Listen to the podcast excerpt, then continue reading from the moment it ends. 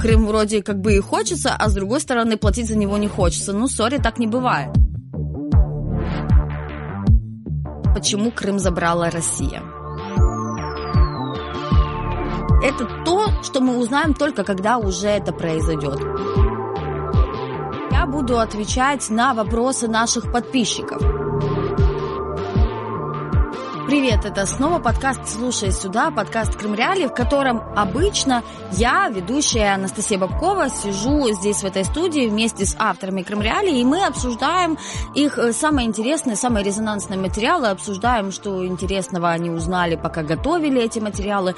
Но сегодня мы решили сделать специальный выпуск, в котором я буду отвечать на вопросы наших подписчиков – в сообществе на YouTube-канале Крым Реалии мы размещали призыв э, задавать свои вопросы, и вы очень много вопросов нам написали. Конечно же, на все я сразу ответить не смогу. Я выбрала э, 9 штучек. Э, более всего э, у нас было вопросов э, об Олеге Зубкове, о судьбе парка Тайган, о том, что там сейчас происходит. Наверное, из вот этих более 100 вопросов, которые вы нам оставили, этих было больше всего. И давайте с этой этой темы именно и начнем. Вот, например, Ирина Левенцева спрашивает. Сегодня самый наболевший вопрос, что будет с парком Тайган и его хозяином Олегом Зубковым. Ну и в разных вариациях по поводу Зубкова и Тайгана, я уже говорю, очень много вопросов. Ну, что с ним будет, мы сказать не можем, потому что это уже какое-то предвидение, предвидением мы не занимаемся, но уже очевидно, что разбирательства будут продолжаться и дальше. По крайней мере, вот такая тенденция наблюдается. Давайте я расскажу, что там вообще произошло, в чем чем суть конфликта Олега Зубкова и крымских властей. В 2014 году Олег Зубков очень горячо приветствовал аннексию Крыма, он очень радовался приходу российской власти. Однако реальность с вот этими ожиданиями Зубкова не сошлась вообще никак, и вот этот российский мир, он оказался не таким уж комфортным, как казалось в 2014 году крымскому бизнесмену, и начались проблемы, начались проверки, он все никак не мог узаконить землю. Э, Олег Зубков давно планировал открыть в Крыму, кроме зоопарка «Сказка» и парка Львов-Тайган, еще парк медведей, он долго собирал этих медведей, они сейчас э, живут у него в питомниках. И никак у него не получалось взять землю на этот э, парк медведей, начались uh, какие-то постоянные Э, уточнений, его походы по разным инстанциям. Ну и, в общем, такая всеобщая бюрократия, и очень много было к нему вопросов со стороны власти и проверяющих органов. Зубков считает, что кислород ему перекрывают специально, он считает это э, политическим преследованием, что он каким-то образом стал неугодным крымской власти, и она таким образом пытается его задавить. Вообще, с 2014 года Олег, Олег Зубков подсчитал, что он посетил более полутысячи судебных заседаний по э, разным поводам, начиная от э, каких-то налоговых нестыковок, каких-то документальных нестыковок и заканчивая нарушением э, правил содержания животных. Это ненормально, я я бы с удовольствием сказал бы это в глаза и президенту Российской Федерации Владимиру Путину, и другим всем, кто олицетворяет сегодня российскую власть. Вы уничтожаете а, малый бизнес, вы уничтожаете уникальные объекты, вы заставляете уникальных людей уезжать из страны вот от такого вашего кошмара. Вот так Олег Зубков э, характеризует эту ситуацию. По иску, одному из этих 500 исков, э, иску Российского комитета ветеринарии Крыма о нарушении правил карантина животных, суд постановил закрыть парк Тайган на 30 суток. Ситуация с Олегом Зубковым и его конфликтом с крымскими властями очень неоднозначная, очень тяжелая, и здесь вот так в режиме вопрос-ответ так быстро не расскажешь. Я думаю, что мы обязательно подготовим отдельный выпуск подкаста о Олеге Зубкове и всем вот этим перипетиям, которые происходят с его зоопарками. Э, так вот, э, если вы хотите разобраться, если вы хотите вот понять всю эту историю, на сайте Крымреалии множество публикаций по этой теме. Э, вы можете просто в поиске вбить там Зубков, пойти от там, 2014 года и по порядку читать вот эту всю историю, прослеживать, какие были новости, как развивалась э, эта история с Олегом Зубковым кто там прав, кто там не прав, действительно его ущемляют, действительно ли э, он такой белый и пушистый, или наоборот претензии крымской власти, они там достаточно обоснованы, так э, сразу не скажешь, потому что есть очень противоречивые мнения, есть очень противоречивые сведения. Э, например, одна из претензий к Зубкову была после того, когда э, Лев э, укусил женщину, с ней все нормально, никто не умер, но прецедент такой был, и Олег Зубков тогда заявил, заявлял, что это из-за того, что она пришла пьяная в зоопарк, но э, в то же время на YouTube-канале Зубкова есть видео, где он устраивает празднество для клиентов с распиванием шампанского среди львов, и как бы там львы нормально реагируют на алкоголь, почему тогда в той ситуации так было. То есть, ну, так сразу не скажешь, кто здесь прав, кто виноват. Мы утверждать не беремся, что там на самом деле происходит. Мы, как всегда, в принципе, вам предлагаем просто максимально полную информацию для того, чтобы вы знали, что происходит, и уже Э, сами делали выводы, на чьей э, стороне вы в этой ситуации. Ну, давайте ко второму вопросу, потому что такими темпами я не успею ответить на все. Правда ли, что казахстанская авиакомпания заплатила штраф Украине за пролет через Крым? Спрашивает нас Марат. Да, это правда. Авиакомпания Евроазия Air признала свою вину и выплатила 136 тысяч гривен Украине, это около пяти с половиной тысяч долларов, за то, что она пролетела над Крымом. Почему так произошло? Когда Россия аннексировала Крым, Соответственно, логично, Украина больше не может контролировать воздушное пространство над полуостровом. А она обязана это делать. То есть страна э, обязана обеспечить безопасность э, воздушного пространства э, своей территории. И в связи с этим закрыты официально все аэропорты в Крыму, и в связи с этим э, запрещено над Крымом пролетать. Именно вот из этих соображений безопасности, из-за того, что ну, формально это там э, бесконтрольная получается территория. И, как мы все знаем, международное сообщество не признает аннексию Крыма, и доверить России контролировать это пространство, конечно же, никто не может. И из-за того, что э, казахстанская авиакомпания пролетела над Крымом, она была вынуждена заплатить штраф. Это в первый раз э, есть конкретный штраф за нарушение пролета над Крымом. Э, в основном там летают российские авиакомпании. Мы знаем, что построили новый терминал аэропорта в Симферополе, и регулярно из России в Крым производятся рейсы.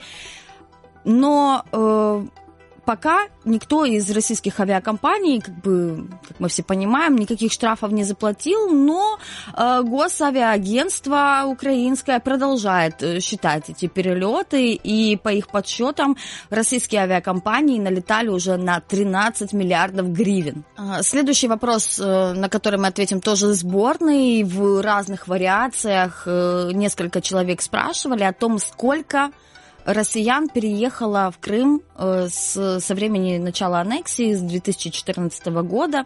И вот я тут подсобрала статистику, какие есть официальные данные. И согласно последним данным российской статистики, с марта 2014 года по май 2018, это было опубликовано в мае 2018, в Крым из России переехали 247 тысяч человек. А по данным Крымстата, в 2018 году еще 19 тысяч человек переехали на ПМЖ в Крым. Это официальные данные, это те люди, которые официально зарегистрировали э, свой переезд. Э, российский эксперт и аналитик Михаил Сава ранее в комментарии Крым Реалии рассказывал, кто эти люди, кто переезжает в Крым из России, и в основном, конечно, боже, кто бы мог подумать, это военные и чиновники. В прошлом году я делал для Дома Свободной России большой аналитический материал о методах колонизации Крыма. И там был такой аспект демографический, миграционный, который мне нужно было глубоко исследовать. Дело в том, что в настоящее время Крым действительно колонизируется прямом понимании этого слова, в понимании такой имперской колонизации, которая включает в себя и изменение состава населения. В Крым направляются представители нескольких групп. Во-первых, это силовики. Даже в самых дальних субъектах Российской Федерации, например, на Сахалине, можно встретить отделение в отделах полиции о том, что идет набор сотрудников для работы в Республике Крым. То же самое можно сказать о сотрудниках Федеральной службы безопасности, безусловно, о военных, но также и о гражданских чиновниках. Органы администрации на всех уровнях комплектуются, как правило, людьми из других территорий. При этом с такими людьми, которые предварительно отобраны для переселения в Крым, целенаправленно и достаточно жестко работают. Мне известны случаи, когда люди, отказавшиеся получать должности в Крыму, в последующем просто увольнялись с государственной и муниципальной службы.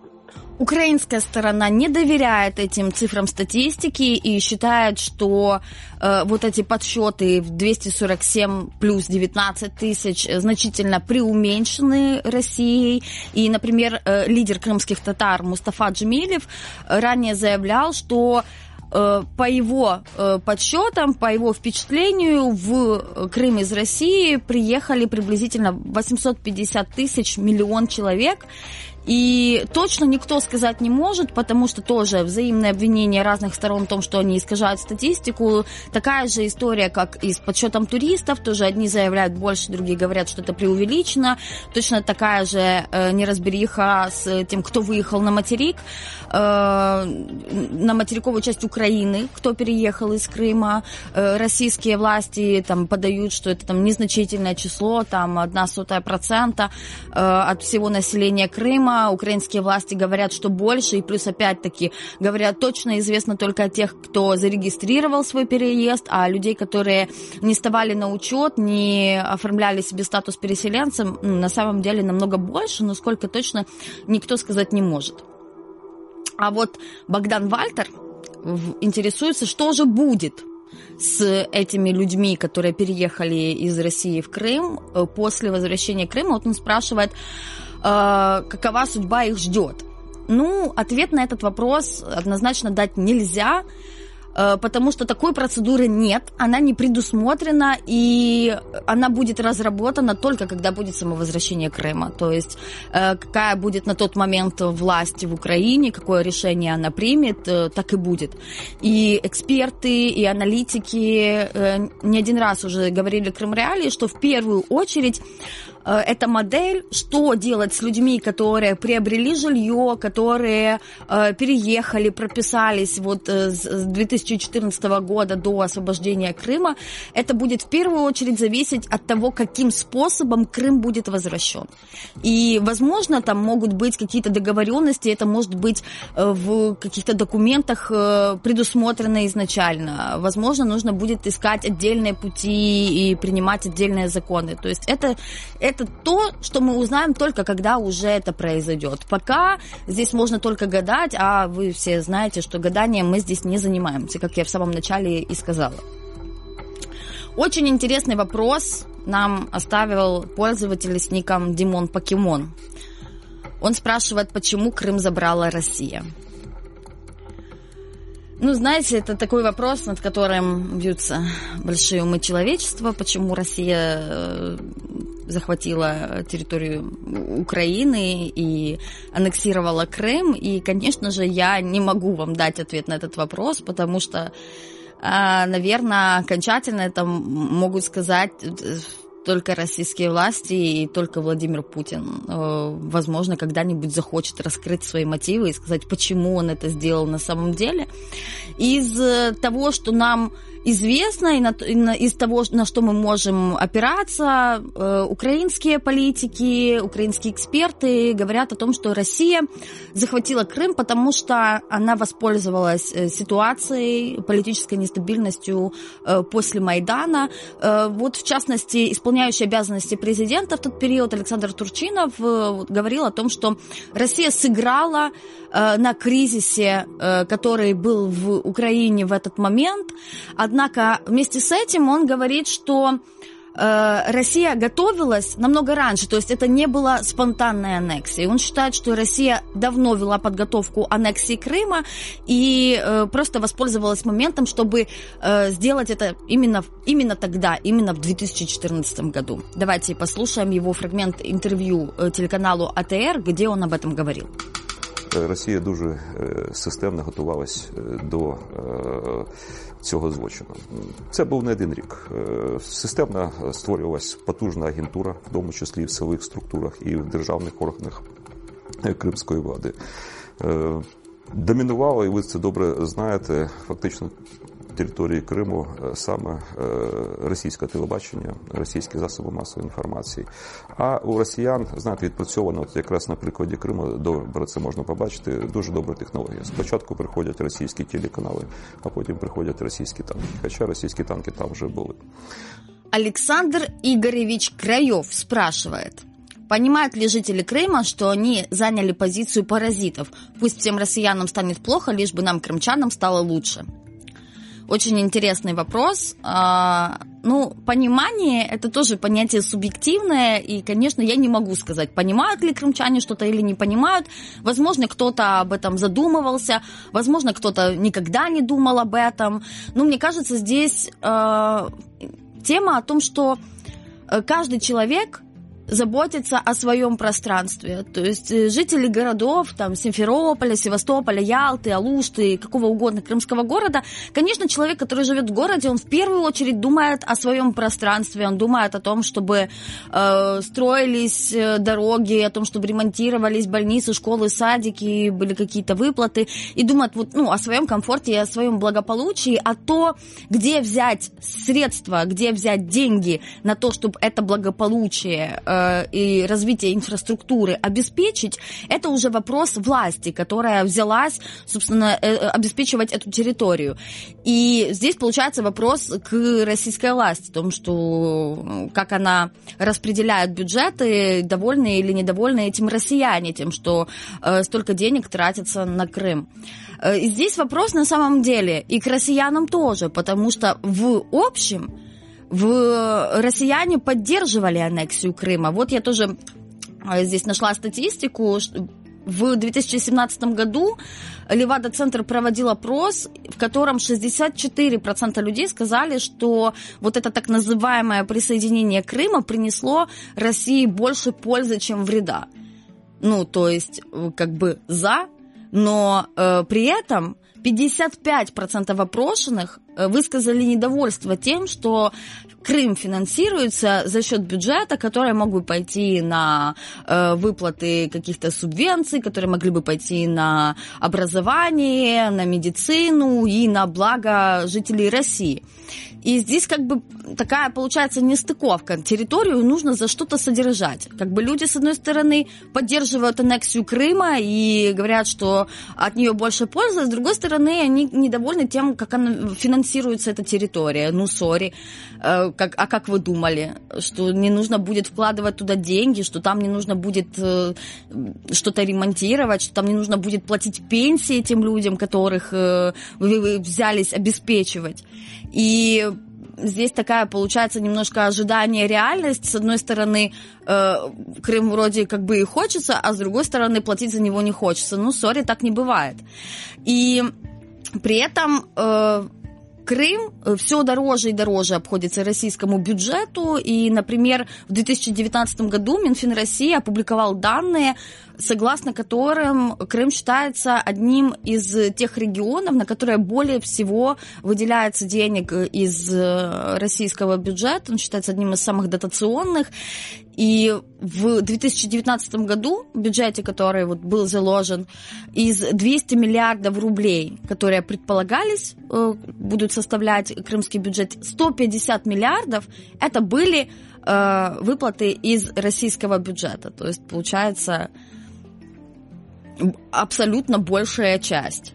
Э, как определяется, кто э, получает сколько из российского бюджета, как российская казна распределяет вот эти дотации на регионы, нам э, в комментарии Крымреали рассказал российский экономист Сергей Хистанов. Давайте послушаем его, почему так происходит.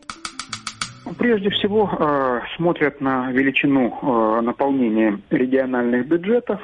И э, один из критериев – это ну, собственные возможности региона. В частности, в России есть, ну, наверное, около трети достаточно сильных регионов, которые не нуждаются ни в, ни в какой помощи федерального центра, а, соответственно, процентов 70 российских регионов в большей или меньшей степени поддержку федерального центра получают.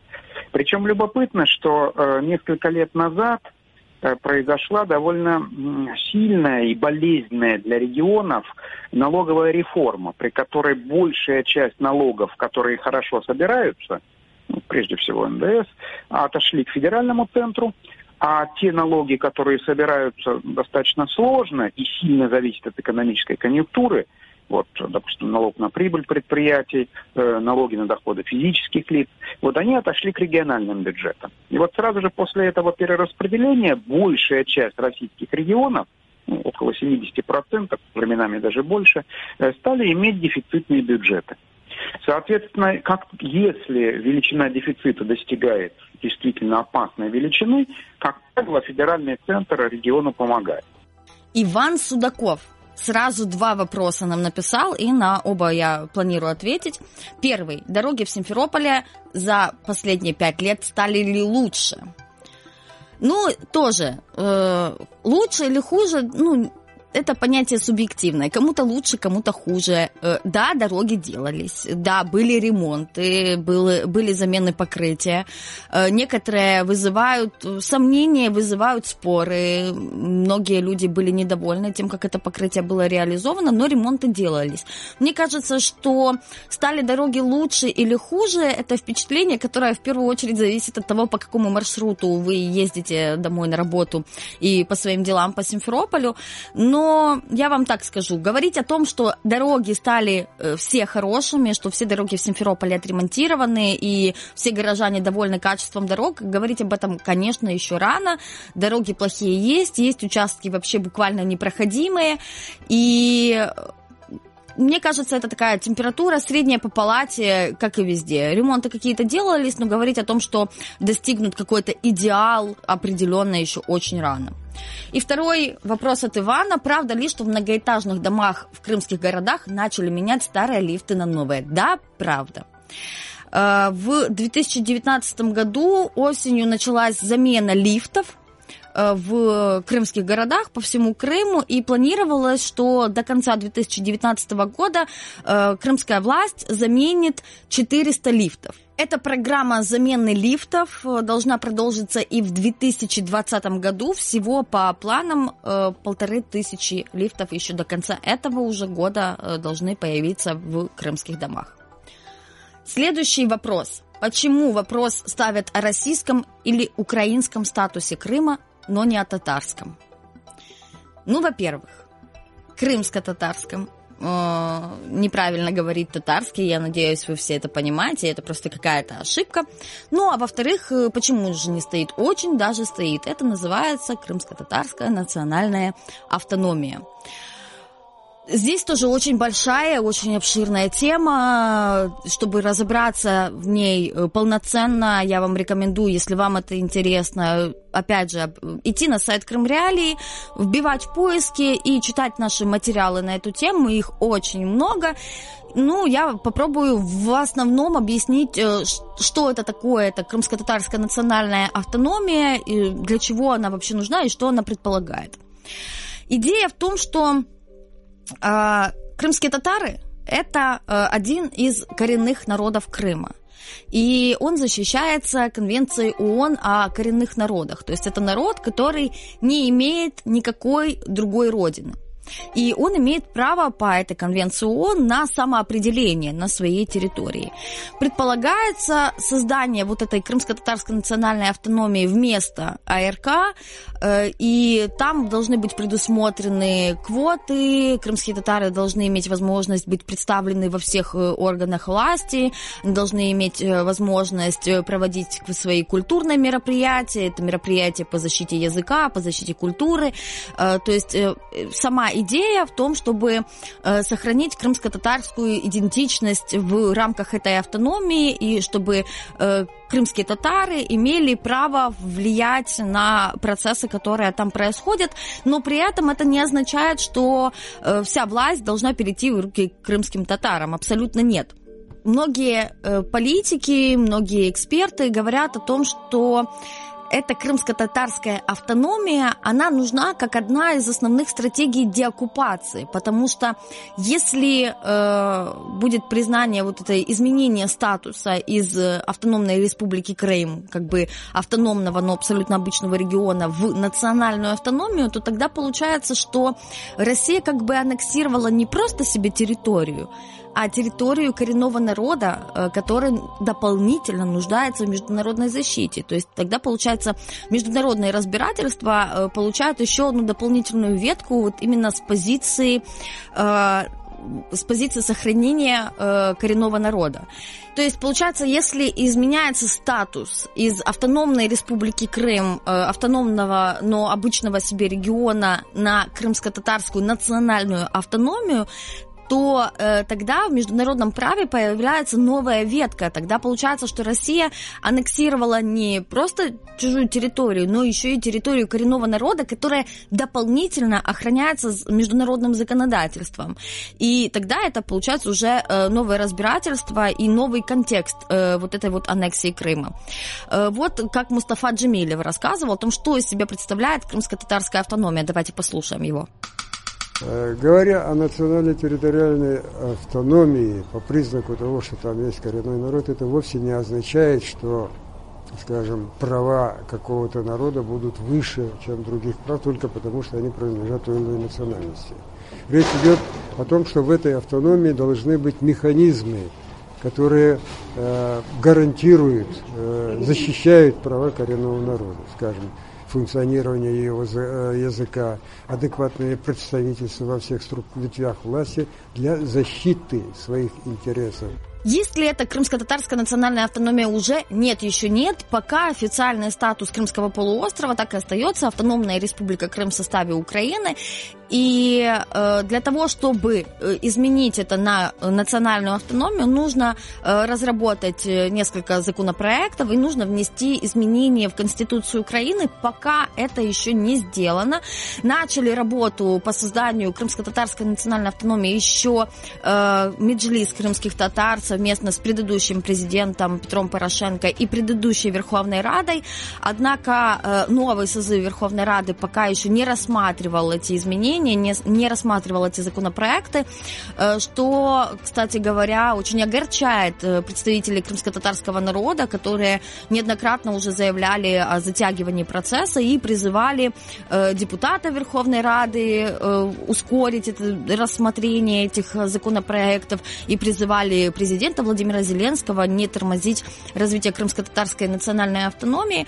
Пока что процесс находится на стадии рассмотрения в Верховной Раде и э, говорить о том, будет ли принято, будут ли приняты эти изменения и будет ли изменен статус Крыма э, на национальную автономию, пока еще рано. Ну, будем следить за тем, как это будет уже на рассмотрениях власти развиваться.